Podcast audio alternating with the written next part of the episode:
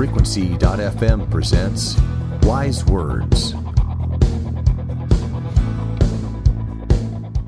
Hey, good day, and welcome to another installment of Wise Words. This installment is coming to you compliments of our friends over at uh, Worship Ministry Catalyst podcast. They recorded an interview with Don Moen, singer songwriter, former president, and executive creative director at Integrity Music. Just a few weeks ago, they chatted with Don. In this particular excerpt, Don talks about the role of music in worship and why one does not necessarily equate to the other.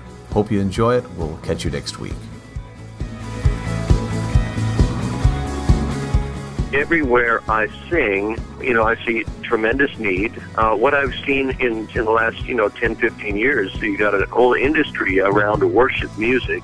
I've determined that worship is more than the songs we sing. And today, you say, if, if people say, let's have a time of worship, it almost automatically translates into let's have a time of singing. And I just want to make the point music does not equal worship, and worship does not equal music. When, when Jesus said in John 4, the hours come in and now is when true worshipers will worship the Father in spirit and in truth.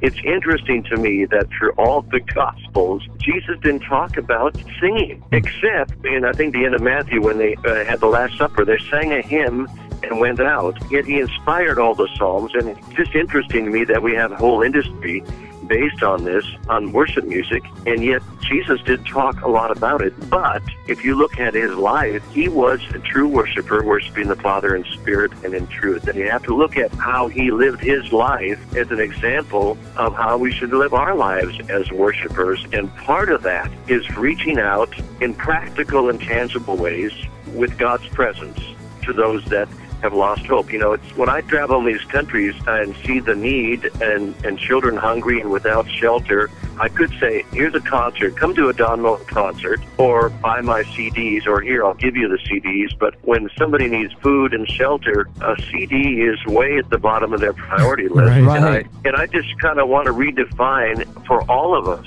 how we view worship. It is coming together and singing. Yes, it's a part of it but it, it should come out of a week of being a true worshiper in front of your family, in front of your coworkers, and your neighbors.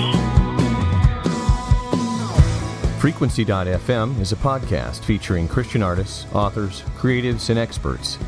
For more music reviews, book reviews, and articles, please visit us at frequency.fm.